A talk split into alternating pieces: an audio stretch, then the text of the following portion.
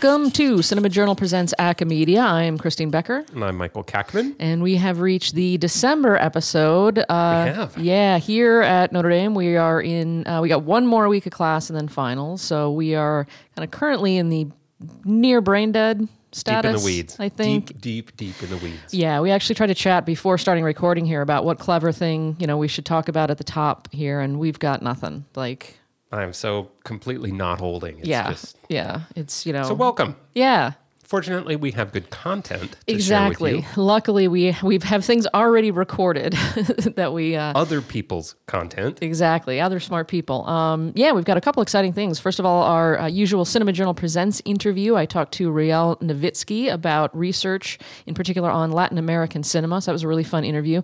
And then we have a very special new feature. Uh, we're going to get you a bunch of interviews across the next year, I guess, uh, involving this project. Yes, SCMS is starting an oral history project. They're calling it SCMS Field Notes. What we're going to do is we're going to give you a little taste, and then the rest of it will be available linked through to the SCMS website. Yep. And the first one is Patrice Petro, former president of SCMS, is interviewing Thomas Elsaesser. Yep. Thomas Elsaesser. So essentially, we've got Thomas Elsaesser. That's on right, right here on Acamedia. Right, only here. So, and the SMS website. But you'll hear it here first. Exclusive. We have an exclusive with Thomas Elsaesser. This is like this, you know. There's a Star Wars. Uh, I'm see, this is what happens. see, yeah. Here, this is perfect. No, it's the the you know they've got the trailer that people were like sleeping teaser out trailer. to go watch the teaser trailer. This is like the teaser trailer, but it's way better. right. I was going to say something clever there, and seriously, just left. Insert clever. What we need is like one of those Mad Libs versions of our Right. of our uh, podcast, so that you Yeah. could just be like insert something smart here, insert clever clever, pop culture reference to Star Wars trailer reaction. Yeah, that's what we got. Yeah. Uh, yeah. So first up, we've got my interview with Rielle Navitski. Let's take a listen. Rielle Navitski is an assistant professor in the Department of Theater and Film Studies at the University of Georgia. Her scholarship takes comparative approaches to Latin American cinema with a focus on the global circulation of film stars and genres and the relationships between cinema and print culture.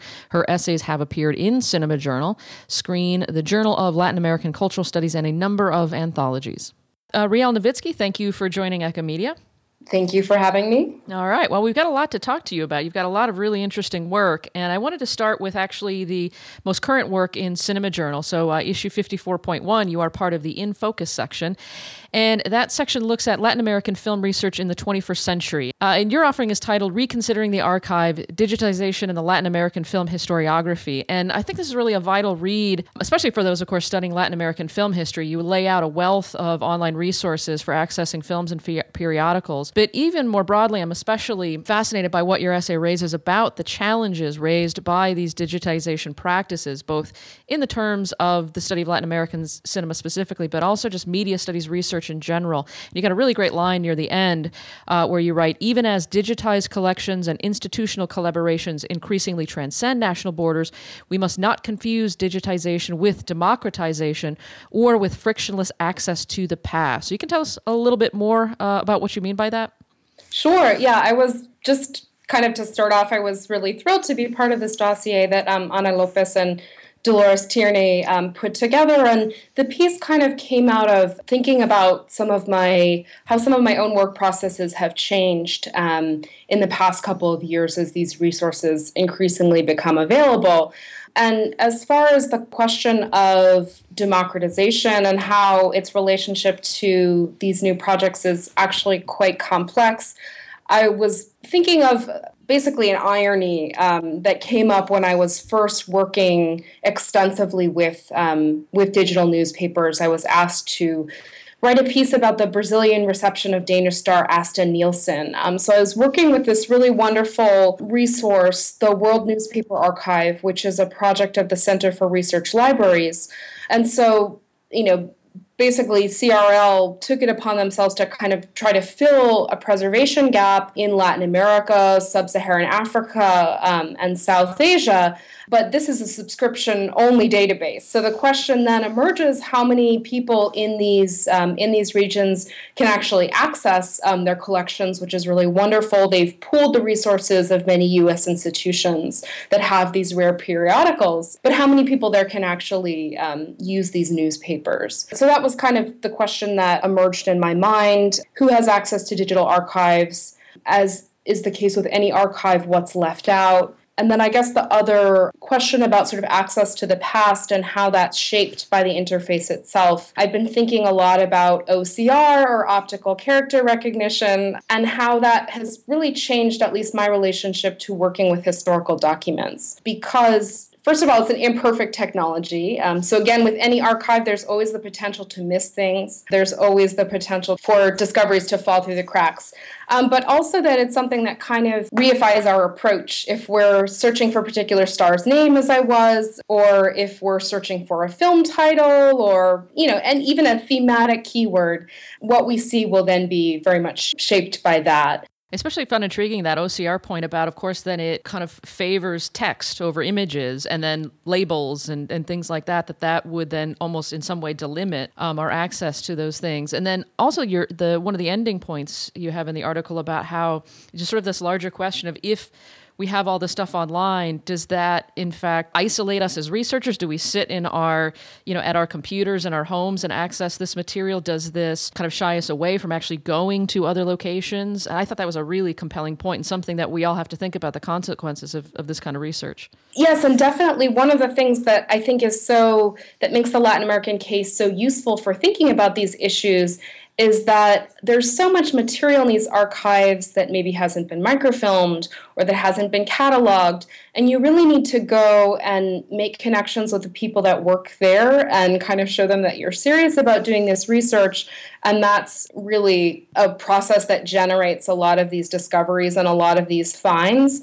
And it also, it seems to me, at least, I don't know, just in terms of, you know, the time pressures that are a factor in any academic's life, in terms of generating publications, I think there is a temptation to kind of take the path of least resistance a little bit. Um, I was actually arguing with a colleague of mine, and she said, you know, well, any serious scholar will go and look at the physical documents, look at the microfilm, or look at the newspapers as well. And I, you know, I said, I'm not so sure. I think it depends what the time pressures are. It depends, you know, how how quickly one's tenure clock is ticking. And uh, there are just a lot of factors that kind of make me worry that um, the convenience that it offers might have some drawbacks as well, along with the advantages. Yeah, and even money, you raise the idea does this undermine the availability of grants if someone can say, well, you can just access that online? We don't have to actually send you to Brazil or Mexico. It's hard to say. I mean, you know, this actually came up in this in this argument and she was sort of saying, you know, do um, do evaluation committees really have that close of a grasp on what's available? You know, she she thought I was being a bit paranoid, but I think it is. You know, this is a moment when um, funding, especially for the humanities,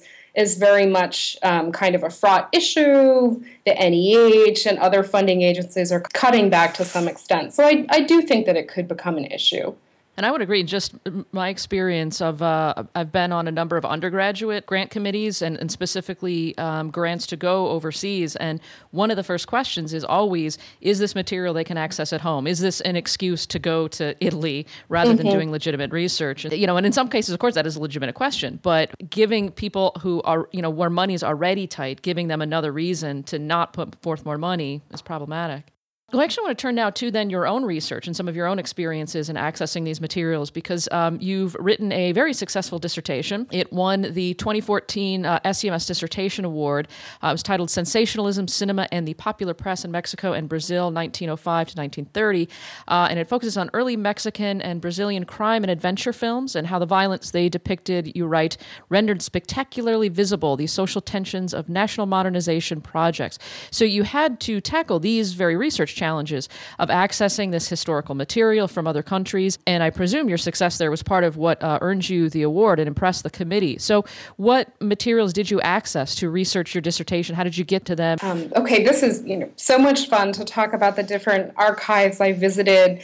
In terms of sort of just beginning to get access and to lay the groundwork for access, as I mentioned, these personal connections and institutional connections become incredibly important. Um, I think, especially in Latin America or in other parts of the so called global south, so often these materials that you want to access are held in private hands. And often, you know, it's kind of a small world and people know each other. Um, so it was helpful for me, even though I I wouldn't say I'm a natural networker to kind of try to jump in, contact archivists that I'd met briefly, um, and then kind of meet other people through these networks who could point me to resources and kind of help grease these institutional relationships that are very important in getting funding as well.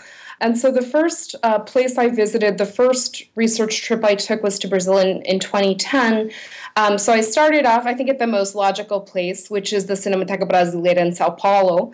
There, I mostly worked with an absolutely wonderful collection of this pioneering Brazilian film journalist, Pedro Lima um, who really played a key role in kind of creating a specialized discourse on film uh, in the 20s. And I actually used to have a photograph of him above my desk um, just because I worked so much with this collection that I, I almost felt that I knew this person. So that collection, he worked in film journalism for several decades. It has everything from press clippings to the correspondence that he maintained um, with filmmakers who were working all over Brazil in the 20s, still photographs, basically anything you can imagine. And just sort of working with the archives of both the national libraries in Mexico and Brazil, a really helpful source was um, at the National Archive in Mexico, there are a number of scripts held with the Copyright Office for films that no longer exist. So I relied on that as well as just periodicals. I'm not sure if this sounds kind of dull. You know, this is kind of the the nuts and bolts of archival research, and you know, which I find very fascinating. I'm not sure if it's really coming to life the way I'm describing it. Um, but those were some of the collections that I worked with. And in terms of just, you know, getting to know scholars and archivists, and they would kind of point me um, towards these resources, and I kind of took it from there. Were people eager to help you and kind of point you to other things and make connections? Because I think this is as a researcher myself, and I, you know, I, my, my, I wrote a book on 1950s TV, and it involved interviews. And I'm always, it's always difficult to sort of start those relationships, and you know, ask the right questions is also another issue of like there might be things out there, and if you don't ask the right question, you might not get access to it. So, did you find at least you had sort of a helpful network that started to develop in that regard? I found people to be, especially in Brazil, to be incredibly welcoming and helpful. There is you know, when you kind of are working outside your cultural context, there are sometimes cultural norms um, that can present a problem. And there was one private collection, uh, one of the first film studios in Brazil, Cinedia. The founder's daughter, the archive is really in her head. It's a private archive it's her collection and her baby and i that was an instance in which i kind of failed to create that rapport and i think you know in the us you send an email to follow up if someone doesn't reply to your email you send a follow up and say oh did you receive my email or i don't know so that that, that was a counterexample in which um, you know, by insisting too much, you know, I couldn't quite navigate that relationship. So that was my one kind of archival failure. You know, I'm not really sure what was in that collection. But the people who worked at public archives were all incredibly generous, really. Um, so I did kind of end up relying quite a bit on on public archives, and maybe next time I'll be a bit a bit more savvy. Right. So you access all this material. Did you go into this research with an argument in mind, or did it emerge after you looked at all the material? Yeah, I wouldn't say that I had a, a defined argument kind of going in. I specifically wanted to look at these intriguing parallels that I saw um, between silent film production in Mexico and Brazil. Initially struck by is that sort of the first big box office hits and some of the first kind of commercially successful narrative films in both countries were these re- reconstructions of these infamous crimes. So in Brazil, 1908, what's viewed as the first feature film made in Brazil, Os Estranguladores, or The Stranglers, um, was a reconstruction of this case that happened, um, this robbery and murder that happened in the Italian immigrant community in Rio um, and sort of drew on these anxieties about um, these massive migratory flows that were being encouraged by the government, really to kind of reshape Brazil um, and deliberately to try to whiten Brazil. Um, so all of these kind of social changes that were generated by immigration and by urbanization were kind of brought to a flashpoint by this case that created this media spectacle and then became a film a couple of years later. And in the Mexican case, again, it's this film that I look at, um, El Automóvil Gris, or The Grey Automobile, is basically speaking to the kind of crisis of state legitimacy that was generated by the Mexican Revolution, because it's based on a case of these robbers who dressed as soldiers and were rumored to work with the complicity of these high ranking officials. So, kind of, again, this was a case that sort of brought into focus kind of the most salient questions um, at the time. And so, you know, even though the political contexts are quite different, I was kind of struck by this correspondence and this way in which trying to sort of narrativize real life violence was sort of the most immediately profitable thing that these filmmakers could do. So that was kind of the the spark that made me curious and then I ended up looking sort of moving into the 1920s and looking at the production of kind of wholly fictional films. And so the argument that emerged, I would say, I mean, the research question that I wanted to answer is um, sort of why were these images of violence so compelling, or kind of all of these ills of modernization that became kind of thematic elements. Of course, this is something that's familiar to sort of silent era scholars who look a lot about at serial films and these kind of incredibly violent um, adventure melodramas and technological disaster. Um, but it seems particularly suggestive, I think, that, for example, in Brazil, when you know massive railroad construction is going on in the late 19th and early 20th century, if you want to show that your nation is modern, why do you show a train accident? Or what is this fasc- fascination with physical violence, with technological disaster? And what I, the hypothesis that I developed from all of this sort of focuses on the way in which producing visible violence as a sign of modernization was something that was at work in the visual culture of both these nations. So hopefully that that answers your question. I think you know I'm still I'm still struggling a little bit. I can- well, actually, because I was going to ask you, are you developing it, that into a book? Then what do you then develop differently, or extend, or dig deeper into, or whatever into the book? I think the comparative focus is something that I think is a strength of the book, but it's also something that makes it, I think, more difficult to market. You know, I think the question is sort of a Mexicanist won't necessarily be interested in Brazilian cinema um, and vice versa. And I think part of this, the challenge in articulating, you know, the project is because I see it offering different things to different audiences in terms of the emergence of violence and physical peril as a theme, as scholars have commented, you know, scholars of silent cinema and modernity, it speaks very much to the ontology of cinema. For example, films that deal with actual cases and actual murders, or the Mexican film that I talked about, El Automóvil Gris, has a supposedly real execution sequence in it. So, what do these sort of specific relationships to real life deaths or real life executions, um, what can that tell us about what cinema and photography were thought to offer the spectator in terms of being um, more real than other media or more timely? So that's kind of one set of questions. And then the other set is, you know, what do these representations of violence kind of tell us about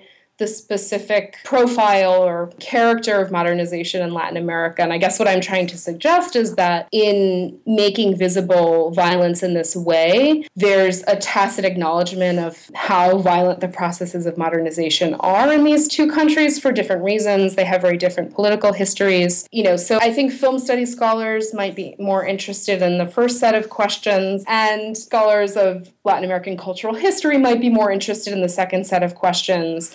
And I do see them as really interlinked, um, but I think the challenge is trying to articulate the connection in a way that is simple and clear to people in both disciplines. And so, as you can tell, I, I very much have my work cut out for me. The other perspective that I think that some of our listeners might appreciate hearing, um, and especially some of our grad student listeners, you've made such a successful transition then from graduate school, uh, getting your PhD at UC Berkeley, and now on the tenure track at University of Georgia. Um, and so I was wondering if you had any advice then for those hitting the job market in the next year or two, just sort of things that you went through that you would uh, you know be interested in sharing with, uh, especially again our, our grad student listeners. I found one piece of advice very helpful from my dissertation chair, Kristen Whissel, and she said, when you're trying to publish, always aim for the very top journals. Don't necessarily feel that you kind of have to work your way up in terms of, you know, send your best work, but you know go right for those um, kind of big names and if you're successful then that will be very helpful i guess one other piece of advice i'm not sure if this speaks directly to the job market per se but i think one thing that's helpful for graduate students and junior scholars in terms of kind of creating connections and creating an intellectual community and sort of rethinking a bit, I guess, what we usually mean by networking, which is sort of not necessarily, you know, my favorite part of the job, but thinking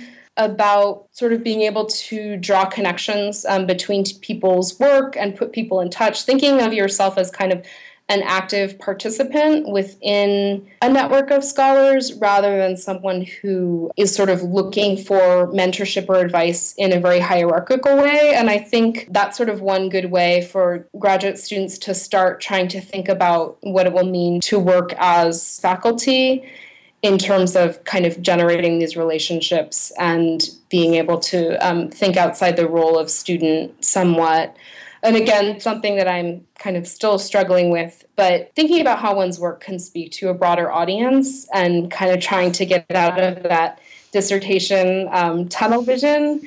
And just because that's something that you'll need when teaching students when publishing um, how do you kind of think big instead of thinking micro i think is is very helpful to begin thinking about and will make that sort of transition to dissertate from dissertation to book easier so i think that's something if you can think about it a few years earlier that is very helpful Great. And I think it's a really good final point because that's actually one thing we hope we're facilitating with the Acamedia podcast is to get people like you on to talk about your work, to kind of spark, you know, thoughts in other people's work and kind of share ideas. So we really appreciate you uh, having taken the time to, to sit down with us and talk about your work. Thank you for having me.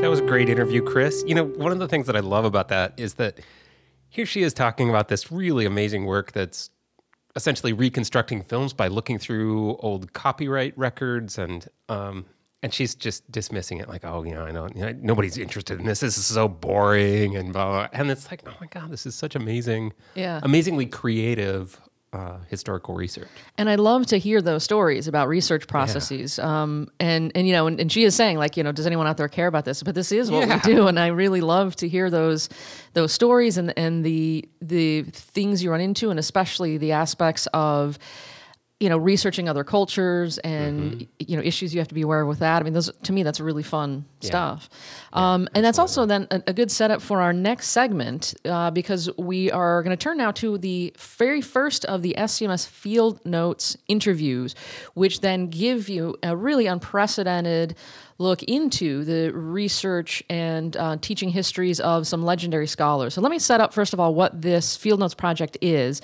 Um, so it's an oral history project, presents audio and video interviews with foundational media studies scholars. And reading here from the project's description materials, um, the intent of Field Notes is that it will help foster knowledge of and interest in the diverse and dynamic series of developments that, that have shaped the fields of film and media studies through the years, inspiring thought about the relationship of the past to the present and future of the discipline. So the Field Notes team uh, wants to dig through two primary interrelated threads of information in these interviews. So the first one is uh, the unique and specific ways in which film and media studies become part of the university as researched, debated, and teachable.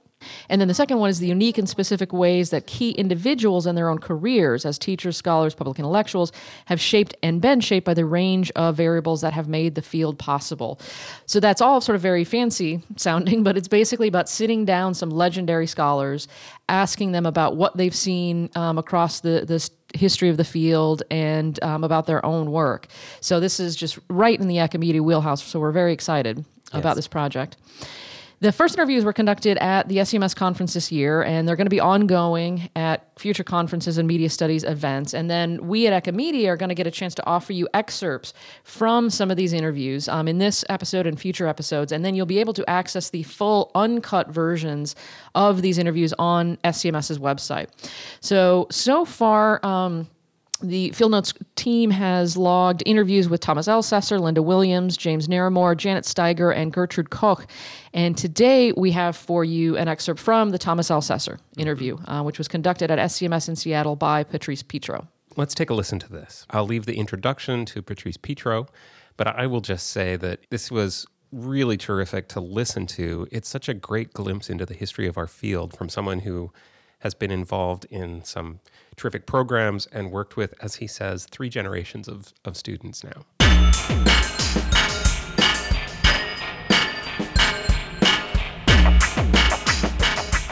Hello, my name is Patrice Petro. Today is Friday, March 21st. Um, we're sitting in a suite in the uh, Sheraton Hotel in Seattle at the SCMS conference in 2014 in Seattle. With me is Thomas Elsaesser. Um, he is a prolific and award winning scholar of film studies whose work extends beyond the study of film to include television studies, new media studies, art and cultural memory, system theory, and telecommunications. He has written extensively and eloquently on such topics as melodrama, memory, European and Hollywood cinema, media archaeology, the avant garde, and the archive. While Elsaesser is perhaps best known for his studies on almost every period of German film history, from early film to the cinema of the Weimar Republic to the new German cinema, he has also written and co-edited, co-edited numerous books, including, most recently, those on early cinema, television, and new media. Among his most recent books are Film Theory and Introduction Through the Senses from 2010, The Persistence of Hollywood from 2012, and German Cinema, Terror and Trauma Cultural Memory Since 1945, which came out in 2013. So let's begin. In your 2008 distinguished career, at the time called the Lifetime Membership Award, but in that 2008 distinguished career address, you said, and I quote, my career as a film scholar has often seemed based on a series of misunderstandings, mostly productive ones, to be sure, but in true melodramatic fashion, out of sync, too soon, too late, the right thing at the wrong place, or vice versa. So, my first question is prefaced by this, and to say it's well known that you came of age as a cinephile during the 1960s, founding and running a film magazine, Monogram, and writing one of the earliest major articles on Hollywood auteurs. What got you interested in becoming a film and media scholar? Thank you, uh, Patrice. Um, Glad to be here. You're right that at a certain point I was thinking of my career as what I now call parapraxis. In other words, successful failures. But thinking about it again and going back a little bit into my biography, uh, it's also uh, a structured schizophrenia. Because I started watching films on a regular basis quite early. When I was 14, uh, a year after my maternal grandfather died, because my job became to be the chaperone of my now uh, widowed grandmother. And my grandmother had one great passion, which was the cinema. But she had a, a special passion for Burt Lancaster. So we saw a lot of films with Burt Lancaster together which were way beyond my age, but certainly totally fascinated me from here to eternity, greatest show on earth, and many, many others. But my parents were also cinephiles. They were members of a film club that met every Friday. And so when on Sunday night and Wednesday I went with my grandmother, on Friday night I went with my parents. But my parents were absolutely bourgeois, middle class film consumers who adored Rossellini, mm.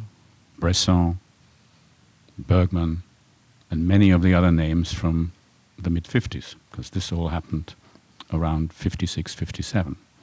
I also got, as a birthday present, a subscription to the only serious German film magazine at the time, Filmkritik, of which it turned out I was one of the, the longest subscribing members right to the bitter end in the, uh, in the 70s and 80s.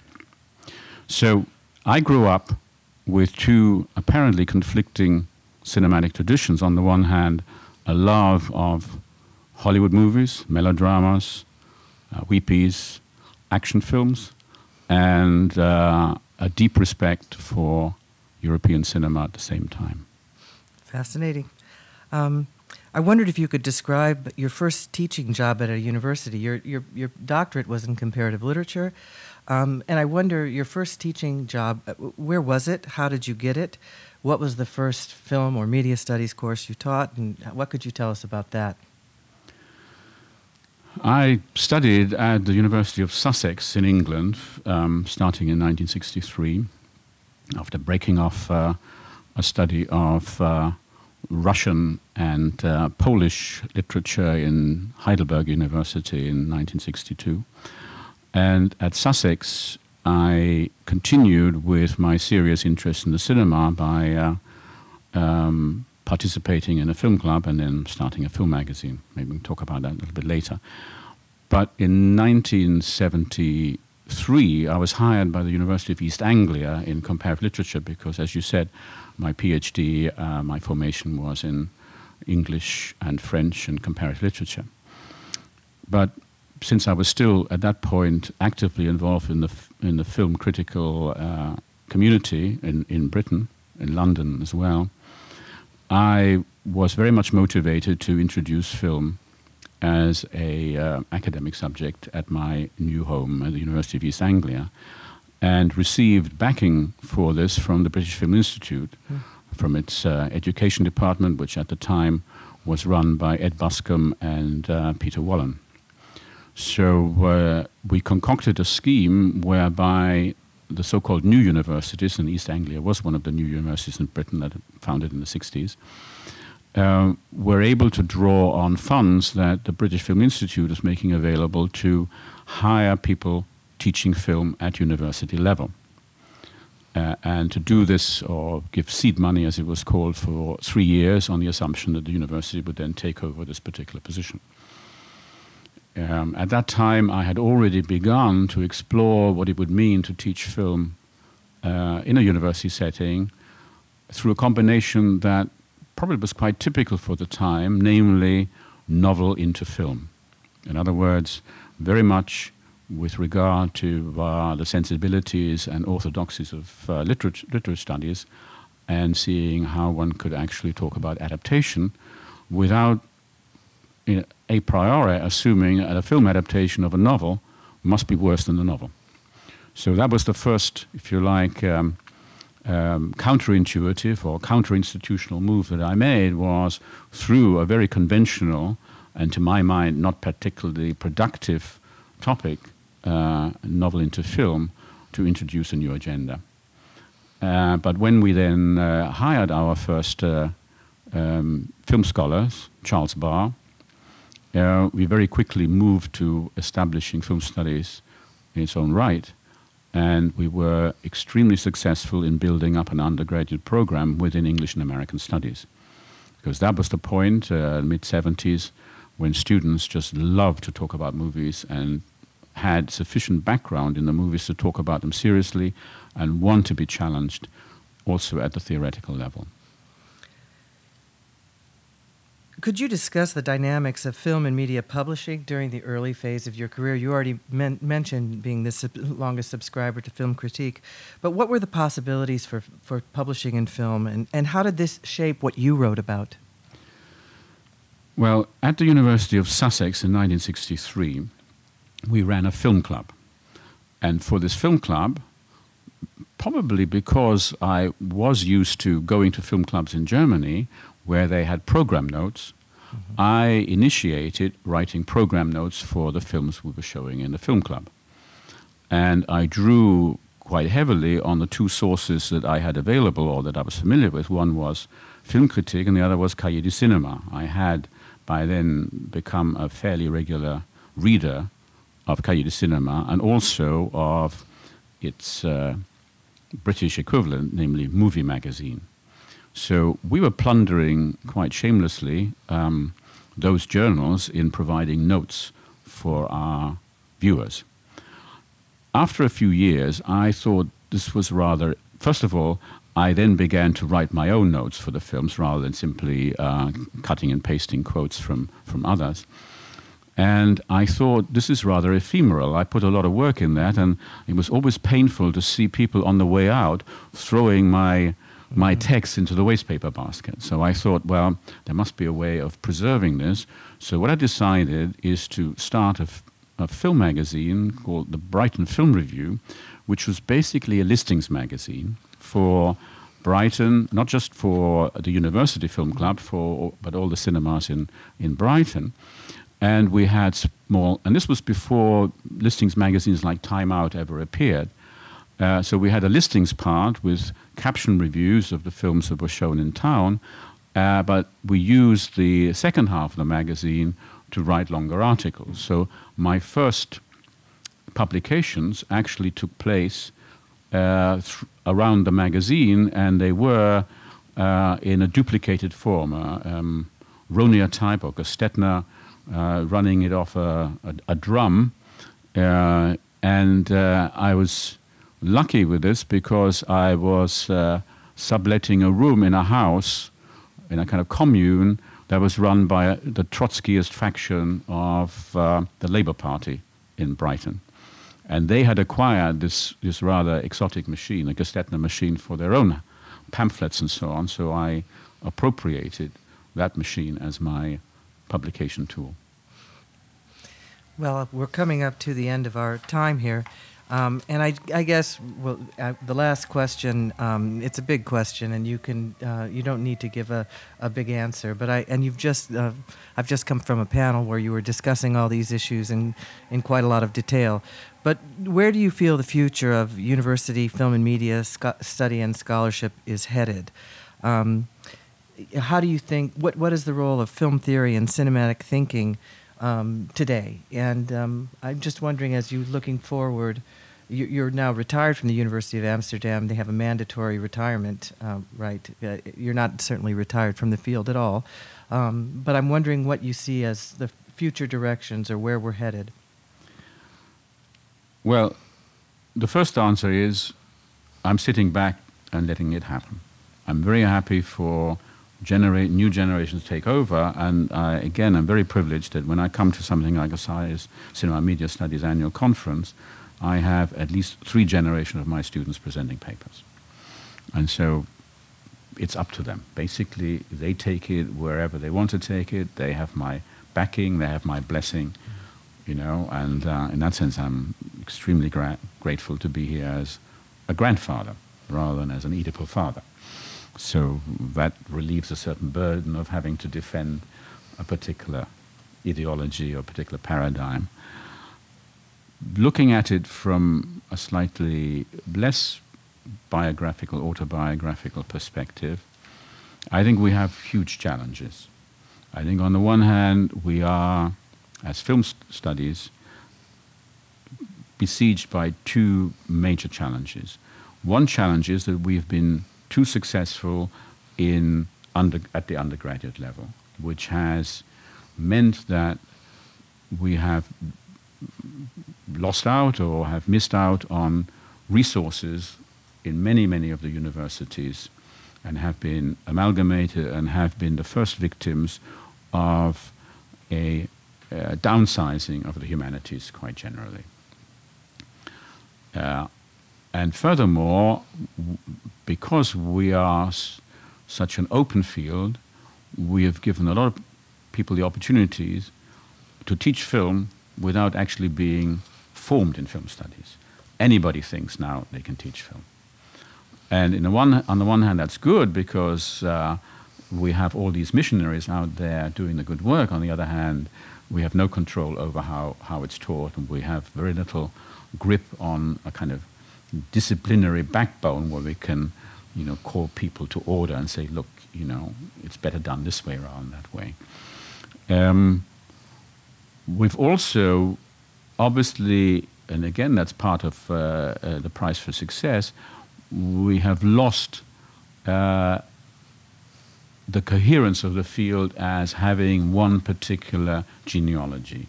That is the classic genealogy of uh, uh, the theorists, uh, German, French, and American in the 20s, and then Bazin as a key figure, uh, and then Metz and uh, screen studies and so on. You know, that particular line, which allowed us both to be uh, in constant dialogue with our predecessors and at the same time pushed certain questions back to the forefront over and over again in the way that a discipline does, uh, that was denied to us in the in the 80s and 90s, and uh, it was uh, let a thousand flowers bloom or whatever. And uh, what I sense is that the field is under the the field is consolidating itself, and, and this is interestingly enough under the challenge of the so-called digital, which means that a lot of us are now either, as it were, um, corralling the wagons and retrenching in redefining what we think the cinema is, and we're quite happy to say maybe the cinema is over, not necessarily dead, but it is now like other disciplines, it deals with the past. And there's nothing wrong with that. And it actually helps to put a kind of closure on it. And once you have closure, you have a new grip on what is essential to the field, the discipline, and so on. And uh, uh, as you know, there are people very respected in our field who proceed precisely on, along those lines. There are others who say, yes, the cinema is over, and I want to be on the other side. I want to be on the digital side. This is where the action is. This is where new things are, and I don't care if cinema is just is you know interesting, but it's it's it's a speciality. It's a niche like Middle English or you know whatever the humanities have. You know like uh, studying medieval manuscripts or uh, Byzantine icons. You know, and you study cinema the way they do their particular field. Um, and they're perfectly happy with that because what they need from the cinema, they find now rearticulated, reworked in digital culture in one form or another.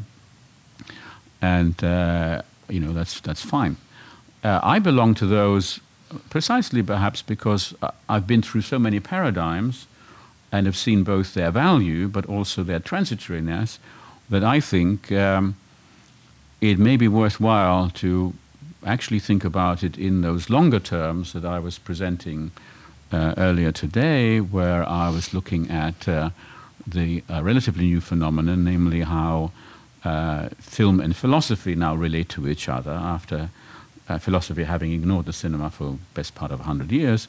There are now a lot of philosophers who are very interested in, in film, and cinema, and at the same time, there are a lot of film scholars who uh, are interested in philosophy and actually think that the dilemmas and uh, uh, deadlocks of film theory can be solved by moving to f- film philosophy. And of course, there divides open up between Anglo-Saxon pragmatists and uh, uh, um, analytical philosophers and continental philosophers more uh, metaphysically inclined or deconstructivist inclined. So I see that as a fruitful development because as long as we don't say we're not going to talk to the other side, I think it's a very uh, positive and potentially extremely productive dialogue that's about to take place, which doesn't mean I want to give that a particular priority. I think uh, other movements that are extremely important is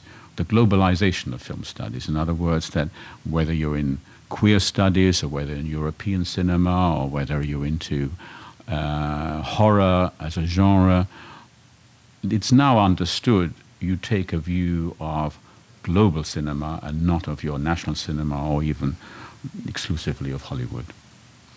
Well, thank you very much for taking the time out of this very busy day to talk with me. Um, thanks very much. Thank you.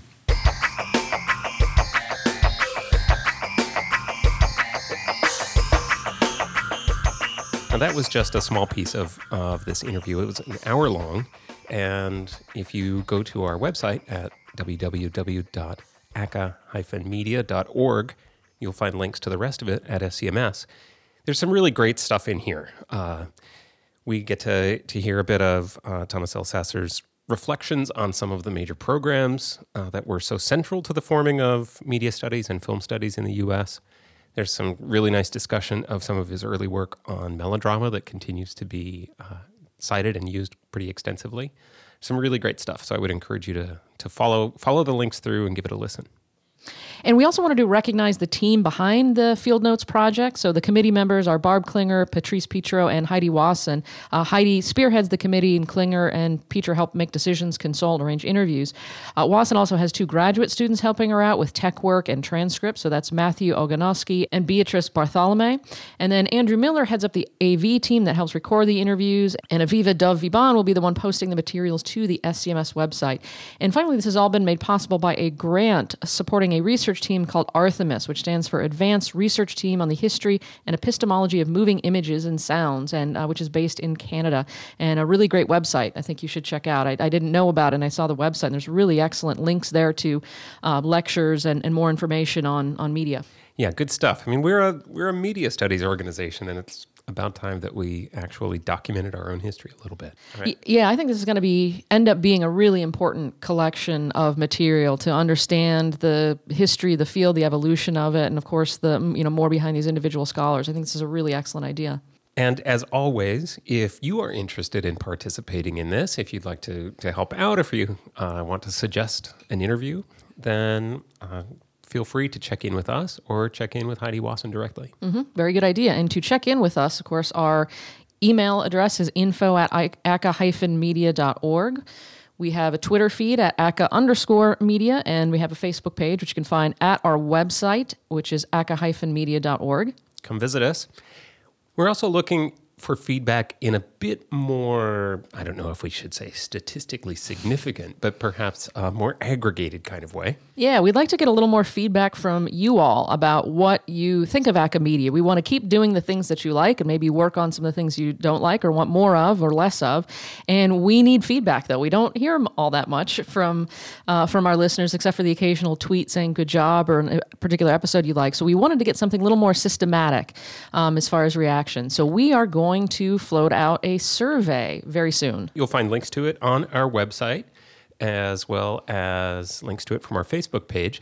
But we have some really exciting news. Yeah, this is big. I mean, we got is, we got incentive for you yeah. to actually fill this yeah. out because, of course, I mean, in terms of a pure altruistic stance, we want you to fill it out well, because you care about Acamedia and you but there's want something in it for you. We yeah, it's a big surprise here. The so. first 50 people who complete a survey will win.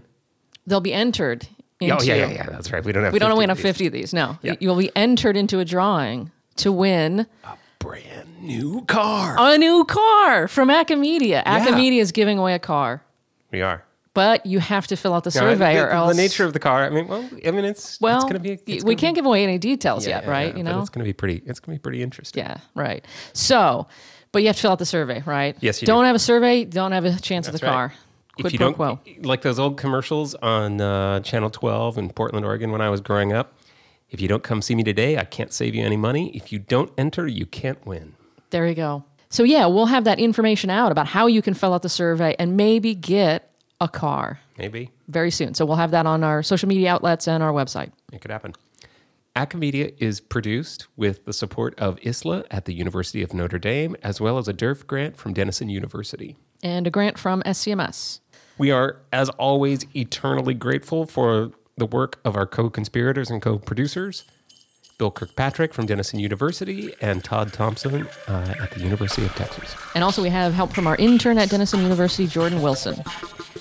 And finally, we'd like to thank the participants of this episode, Rielle Navitski, and then thank you, Thomas Elsaesser. And Patrice Petro.